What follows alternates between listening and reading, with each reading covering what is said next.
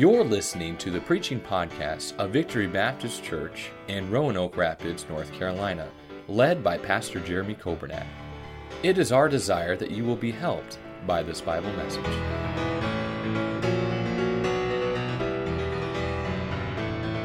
Uh, Matthew chapter number 9, we'll begin reading in verse number 32. The Bible says, As they went out, behold, they brought to him a dumb man, possessed with the devil. And when the devil was cast out, the dumb spake, and the multitudes marveled, saying, It is never so seen in Israel. But the Pharisees said, He casteth out devils through the prince of devils. And Jesus went about all the cities and villages, teaching in their synagogues, and preaching the gospel of the kingdom, and healing every sickness and every disease among the people. But when he saw the multitudes, he was moved with compassion on them because they fainted and were scattered abroad as sheep having no shepherd. Then saith he unto his disciples, The harvest truly is plenteous, but the laborers are few. Pray ye therefore the Lord of the harvest, that he will send forth laborers into his harvest. Amen. Let's pray. Father, we love you. Thank you for the great service we've had already, uh, the Sunday school hour, the early service today, and now this time we get to be together. I pray that you would help me as I uh, do my best to present your word. I pray that you would give us what we need. I pray, Holy Spirit of God, that you'd speak to our hearts. I thank you for those who are uh, watching online, those who are listening by way of radio. I pray that you'd minister to those folks as well. And Lord, may we uh, not just be hearers of your word, but may we be doers of your word. Uh, may we receive it, may we take it and apply it, and may it affect our lives and, and how we live. May our Christianity not just be something that we, uh, we pick up and put down on Sundays, but I pray to be something we carry with us all throughout the week. And Lord, we cannot do it without you, but we, with you and with your power, uh, we know that we can do all things. And I pray that you give us those uh, victories in our lives that we so desperately need. We ask these things in Jesus' name. Amen. Thank you for standing. You may be seated. Matthew chapter 9, in this passage, I'd like to spend more time at the uh, first few verses, but for sake of time, I just want to make a comment, and then I'd like to jump up to verse 35. But in verses 32, 33, and 34, we see that here was a man who was possessed with a devil. Now, uh, you say, are people still possessed with devils and demons today? Absolutely, they are. And uh, I'm glad that Jesus still has power over the devils and over the demons. And I'm glad the blood of Jesus has power uh, over those things. But they bring this man who was possessed to Jesus, and Jesus cast the devil out of this man. By the way, you'd think they'd have been rejoicing. You think they would have been celebrating. You think they would have been weeping tears of joy. Hallelujah. This man got healed. And by the way, when something good happens in somebody else's life, we ought to rejoice. Uh, sometimes we like to critique, and sometimes we like to sit back and say, Well, I wouldn't have done it that way, or I wouldn't have reacted that way, or you don't know what you would have done, and I don't know what I would have done. You never know. But Jesus heals this man who was possessed with a devil. It says, And the multitudes marveled. And it says they uh, had never so seen it in Israel. But verse 34, it says, The Pharisees said, He casteth out devils through the prince of the devils. Now, this is not a trick question, but did Jesus do a good thing in this passage? Absolutely, he did. Was it something that, that nobody else could do? Absolutely. And yet, Jesus does a great miraculous work, and there are people that want to sit back and critique. There are people that want to sit back and criticize. Welcome to 2023. How many of you know there's a lot of people out there? And people are so much more enabled today because everybody's got a microphone, right? Everybody's got a, everybody's got a Facebook or everybody's got a, a blog or everybody's got whatever. And I'm not against those things. As a matter of fact, I think you can use those things for a lot of good. But may we as Christians never be guilty of stepping back and criticizing what God is doing in somebody else's life. May we not be guilty of, of sitting on the bench and criticize what the players are doing out on the field. Uh, may we uh, do our very best to, uh, to rejoice with those that rejoice. Now, I want you to notice Jesus' response to these Pharisees. Verse 34, uh, they criticize Jesus. They criticized what he did and how he did it. And notice verse 35. I love this. Notice Jesus' response to those Pharisees. Oh, he got him good. Boy, he had a one liner just for them, right?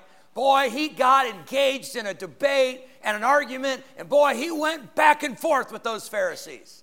Is that what happened? No. As a matter of fact, he didn't even respond. Here's what he did, and here's my challenge for you. When you're doing a work for God and people come to criticize, keep on doing the work for God. Don't stop. Don't get sidetracked. Satan loves to deceive, but Satan also loves to distract. And Jesus did not take the time to try to set the Pharisees straight. Jesus got back on the mission that was before him. Notice verse 35. And Jesus went about all the cities and villages, teaching in their synagogues and preaching the gospel of the kingdom and healing every sickness and every disease among the people. Verse 36 But when he saw the multitudes, he was moved with compassion on them. I'd like for you to notice in this passage a few thoughts as we, we look at Jesus and his response to the harvest. When he saw the multitudes of people, he saw that they were weary. You know what that word weary means? It means exhausted. You know, we live in a day when people are exhausted, and I'm not just talking about um, physically, but people are, they're, they're mentally drained, they're emotionally drained. People are looking for happiness. People are looking for joy. They're looking for pleasure. They're looking for something that can bring a, a permanent satisfaction. But, friend, I want to tell you, people are exhausted because until they find Jesus, they will find no rest. Jesus said, Come unto me, all ye that labor and are heavy laden, and I will give you rest. True peace and true rest does not come from the world, but it comes from Jesus. And when he saw the multitudes, uh, he was moved with compassion because they fainted. They were exhausted, they were weary, they were worn out, and they were scattered abroad as sheep having no shepherd. I want you to see in this passage, uh, by way of introduction, I'll give you a, a short introduction and hopefully a short message. Number one, I see in this passage there are three people that I want you to notice. Number one, there's the Lord. And don't ever leave the Lord out of the equation. Don't forget that the harvest is not up to us, the harvest is up to God. We are laborers together with God. But I see the Lord of the harvest. Secondly, I see the lost. The lost are those who represent the harvest. The lost are people that do not know Jesus. They are people who have never been saved. I didn't say they're people who are not church members. I didn't say they're people who have not been baptized. I said the lost are people who have never put their faith and trust in Jesus Christ. And if you're here today or you're watching or listening today and you have never trusted Jesus as your Savior, I've got bad news and good news. The bad news is you're lost. The good news is you don't have to stay that way. So I see the Lord, I see the lost, and then I see, thirdly, the laborers. You say, well, Pastor, are, what about the ones who are saved who are not laborers? that category does not exist. If you're here today and you've been saved, God has classified you as a laborer. You have been given a job, you have been given a mission, you have been given a task, and our task is to get the gospel to those who are lost. So today you're either saved or you're lost. If you're saved, I ask you this morning, what are you doing for the lost? What are you doing to reach somebody? What are you doing to share the gospel with somebody who does not know Christ? I'm glad somebody shared the gospel with me when I was lost.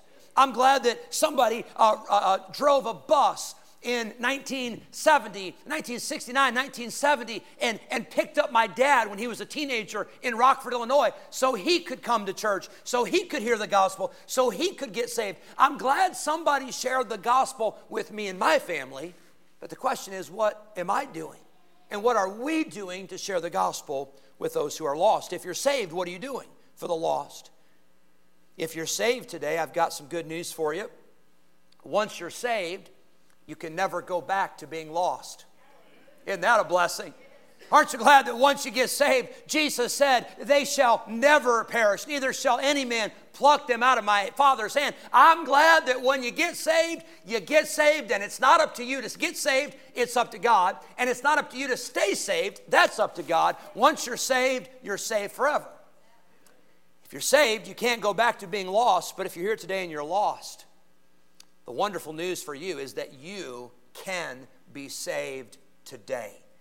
And salvation is not found in a church, it's not in an organization, it's not in a denomination, but salvation is in a person. His name is Jesus. He said, I am the way, the truth, and the life, and no man cometh unto the Father but by me. You see, Jesus came to seek and to save that which was lost. If you're here today, or you're watching or listening to the service, and you don't know Christ as Savior, Jesus came to this earth to save you. He came, and if you had been the only sinner on the earth, if I had been the only sinner on the earth, He would have come just for you and just for me. You say, How do you know that? Well, Jesus in the Bible is referred to as the Good Shepherd. You know what the Good Shepherd did? The Good Shepherd was willing to leave the 99 sheep in the fold for the sake of finding one lost sheep. And friend, I'm glad that when I could not get to heaven, and I could not earn my way to salvation, and I could not do enough good to get eternal life. I'm glad that Jesus came to where I was. I'm glad that when I couldn't get to where He was, He came down to where I am, and He made it possible for me to be saved by putting my faith and trust in Him. So you're either saved today or you're lost. You're either a, a, a, part of the, the harvest or you are a laborer in the harvest, you're in one of two categories. I see quickly in Matthew chapter 9, verses 36 through 38, I see number one, the sight. Jesus, when he saw the multitudes. You see, if we're going to get serious about the harvest, if we're going to get serious about the lost, we've got to see the lost where they are, who they are, and we got to get a burden for the lost like Jesus had for the lost. He saw the multitudes. People are not the problem, sin is the problem. People are the reason that Jesus came to die on the cross. You and I are part of that people group that Jesus had compassion upon. Number one, the sight. Number two, I see the sorrow. The Bible says that when he saw the multitudes, he was moved with compassion on them. That word compassion, we could use the word uh, sympathy, we could use the word pity.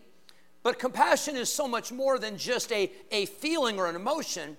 Compassion is that which motivates to an action.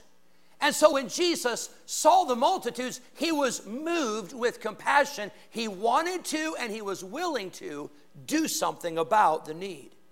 The Bible tells us that when Jesus was at the tomb of Lazarus, uh, the ladies sang about that, that in the song. When Jesus was there at the tomb, the Bible says Jesus wept. Did you know Jesus knew what it was to cry? Jesus was a man of sorrows. He was one who was acquainted with grief, the Bible says. As a matter of fact, I believe that's why some people, when Jesus came on the scene, they thought maybe he was Jeremiah the prophet. Because Jeremiah the prophet he was known as the weeping prophet, and he preached for over 50 years. And every time you turn around, Jeremiah, he is crying. He wrote an entire book of lamentations, a book with the sorrow and the heartbreak of the destruction of Jerusalem. Here's the amazing thing about Jeremiah he was a man of great compassion, but he didn't see hardly any results in his ministry as you read through the book of Jeremiah, it looks like the only convert he may have had was his assistant, his scribe, Baruch. Some have said, well, Baruch, that was his job, so he kind of had to be there, and, and I would agree with that.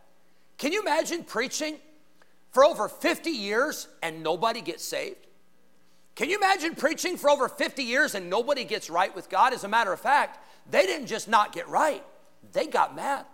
They tried to kill Jeremiah. They mocked him. They ridiculed him. They threw him down in a pit. They did everything they could to get rid of the guy. But here's the amazing thing Jeremiah never lost his compassion for those people. Did you know those people you work with? That you've been praying for and you've been witnessing to, and it seems like the more you witness, the meaner they get? Did you know you've got to have compassion for that person, whether they like it or not? Did you know you need to care about people, whether they respond or not? Did you know we ought to have compassion and leave the results up to God? It's our job to get the gospel to people. Whether they accept it or reject it, that's on them. But our responsibility is to share the good news with them. Jeremiah did not see results during his ministry, but it is very possible that it was Jeremiah's tears that fueled the courage of Daniel in Babylon. Daniel would have been a young man uh, uh, uh, before the captivity, and I wonder when Daniel got to Babylon. I wonder if he remembered some of the preaching and some of the prophecies. And I remember, I wonder if he remembered seeing the tears of Jeremiah. And Daniel got to Babylon as a young man. And he's a captive in a strange place. And Nebuchadnezzar's the king. And they're trying to change Daniel. And they're trying to change those Hebrew boys. They're trying to influence them for the world. Oh, but that's not what happened. It backfired on Babylon. Babylon tried to change Daniel, but Daniel, because of his heart for God, because of the power of God in his life, Daniel changed Babylon. And friend, we're sending some young people out into this world. We're sending some children and grandchildren and some, some teenagers out into this world. And I wonder if they saw in us some compassion. I wonder if that'd make a difference in their lives. You know what young people don't need to see? People who are cynical, people who are critical people who are bitter, people that say, Oh, yeah, I used to believe that Bible. I used to go to church. I used to serve God. I used to sing the songs. I used to do this. I used to do that. Yeah, I don't have time. No, no, no. Young people need to see some people that got something real. And that realness and that genuineness is going to make a difference in their lives. But it's compassion. Jude 22 says it like this And of some, having compassion, making a difference. Number one, the sight. Number two, the sorrow that Jesus had when he saw the people. He was moved with compassion. Number three, I see the size of the harvest. The Bible says in verse 37 Then saith he unto his disciples, The harvest truly is plenteous. That word plenteous, it means there's a lot of it. We had in the early service, we had some farmers, Landon and and Garrett and Grant and some others. And I'm looking over here, Brandon. I know we got other farmers in here. But, you know, it's pretty overwhelming in my mind, I would imagine, when you see you've got all these acres and acres and acres and you're trying to do it by yourself. And when Jesus saw all of the, the multitudes, he saw the harvest, he said, It is a plenteous harvest, it's a large harvest. In Luke 10 2, Jesus said, The harvest truly is great it, it is massive. There is so much. say, Pastor, I, at my workplace, I work with 10, 10, people, and I think seven of those people are Christians, and so there's only three, that, or whatever the, the percentage may be. I understand that, but I'll say this in our area, there's still a lot of people that need Jesus. There's a lot of people that need to get saved. There are nations in this world where less than 1% of the population even claim to be Christian. There are nations in this world that don't even have the Bible in their language. There are countries that do not have missionaries. I'm just telling you that there is a lot to do. The harvest is truly plenteous. Not only is the harvest plenteous, but the Bible says the harvest is ripe. That means it's ready. It means if you don't get that harvest in, it's going to be too late. You see, there is a, a season of harvest. But then I see not only the size of the harvest and the season of the harvest, but number five, I see there's a shortage of laborers. Now, I'm not telling you what I'm saying, I'm telling you what Jesus says. He says, The harvest is plenteous, verse 37, but the laborers are what? Few. Boy, it's a big job, and there's just a, a small number of workers to do it. The laborers are few. It's amazing the things that people get excited about, and it's amazing the things that draw a crowd. This last week, and I, I, I saw it, I, it, it caught my attention, so I read a little bit about it. But this last week, there was an event that took place in Nebraska. There was a stadium that was packed with over 90,000 people. Does anybody know what that stadium was packed for?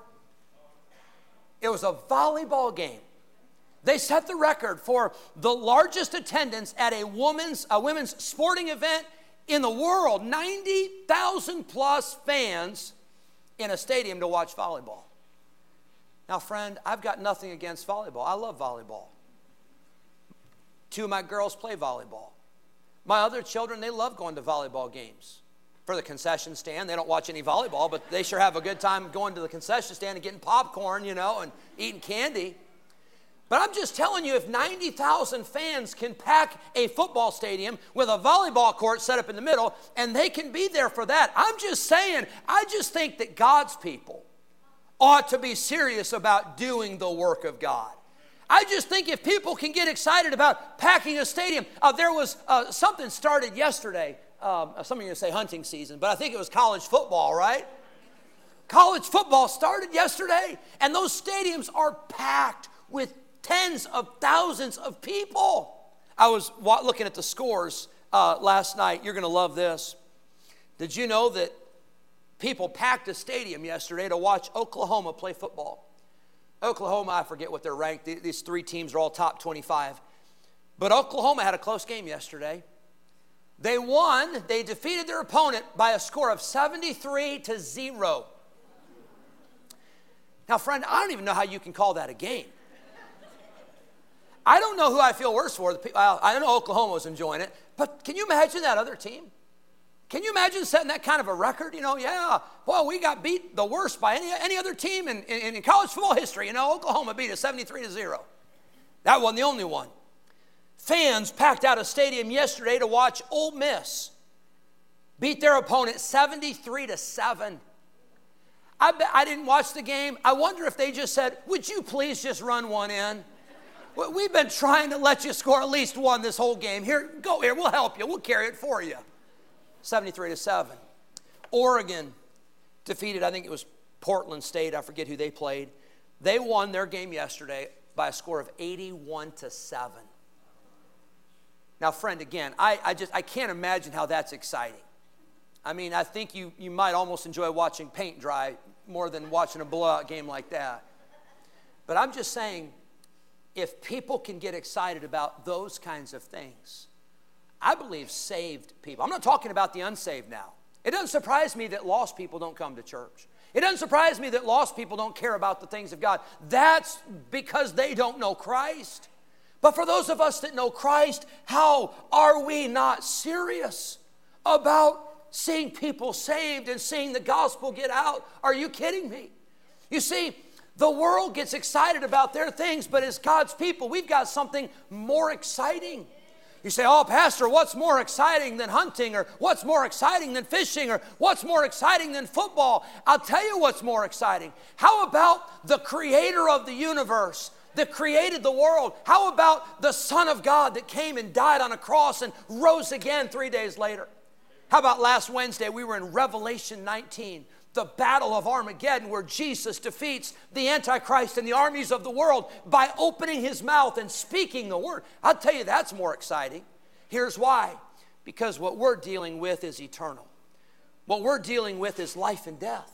What we're talking about is heaven and hell. We're not talking about a, a, sports record. We're not talking about an attendance record. We're not talking about a touchdown. We're not talking about a home run. We're talking about something that will matter for eternity. And there's a shortage. There's a shortage of laborers. You say, Pastor, what are we going to do? Well, I'll tell you one thing you shouldn't do don't panic. Because did you know that God only needs a few? God doesn't need a majority. Now, I wish we could pack this auditorium out about three or four times on a Sunday. I'd be okay with that. And it wouldn't be any more work for you. We'll figure it out. But here's what I'm saying I wish we could pack this place out a few times, but God's not always looking for the crowd. God's looking for the individual. In Ezekiel 22, verse 30, God said, And I saw it for an army. I saw it for a nation. I saw it for a thousand. Oh, no, no. He said, I saw it for one. Just one person that would stand in the gap and make up the hedge. God is looking for individuals like Noah, one man who was willing to build an ark. He's looking for individuals like Moses, one man who is willing to go to Pharaoh and say, Let my people go. He's looking for just one man like Elijah to take on the 850 false prophets on Mount Carmel. God looked for 12 disciples who turned the world upside down for Jesus Christ. I want to tell you, God is not limited by numbers.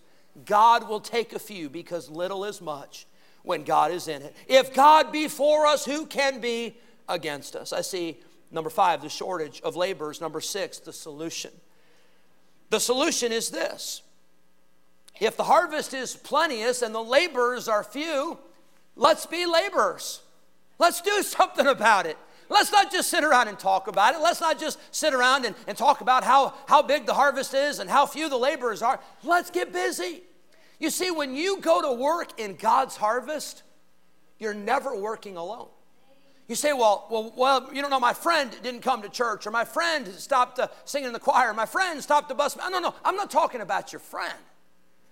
I'm saying when you're working in the harvest of the Lord, the Bible says we are laborers together with God.